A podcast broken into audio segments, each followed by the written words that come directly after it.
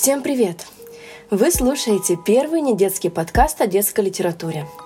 Меня зовут Чернова Анастасия, я веду лекции в литературном центре Мастрит и не так давно столкнулась с фактом, что в последнее время о детской литературе принято говорить лишь в обзорном ключе, без какого-либо литературного анализа, потому что, во-первых, о многих книгах уже достаточно сказано. А во-вторых, ну что там такое глубинное и сверхважное может происходить в обычной книжке с яркими иллюстрациями? И вот в этом заключается суть проблемы, ведь все мы родом из детства.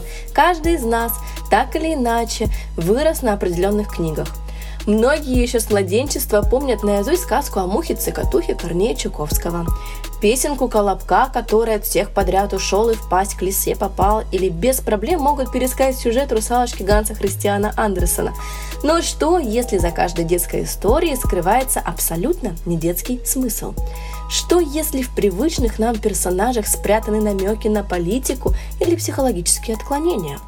С помощью вымышленных образов и миров их авторы поднимали темы неравенства, несправедливости социального устройства, конфликта поколений, трудного пути формирования личности и травматичного детского опыта.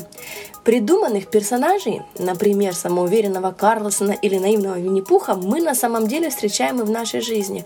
Во взаимоотношениях героев сказок, детских повестей и рассказов показаны реальные модели поведения – и вот о таких книгах мы будем говорить в подкасте «Не детское детство».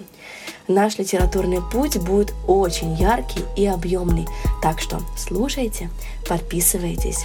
Всем удивительных историй!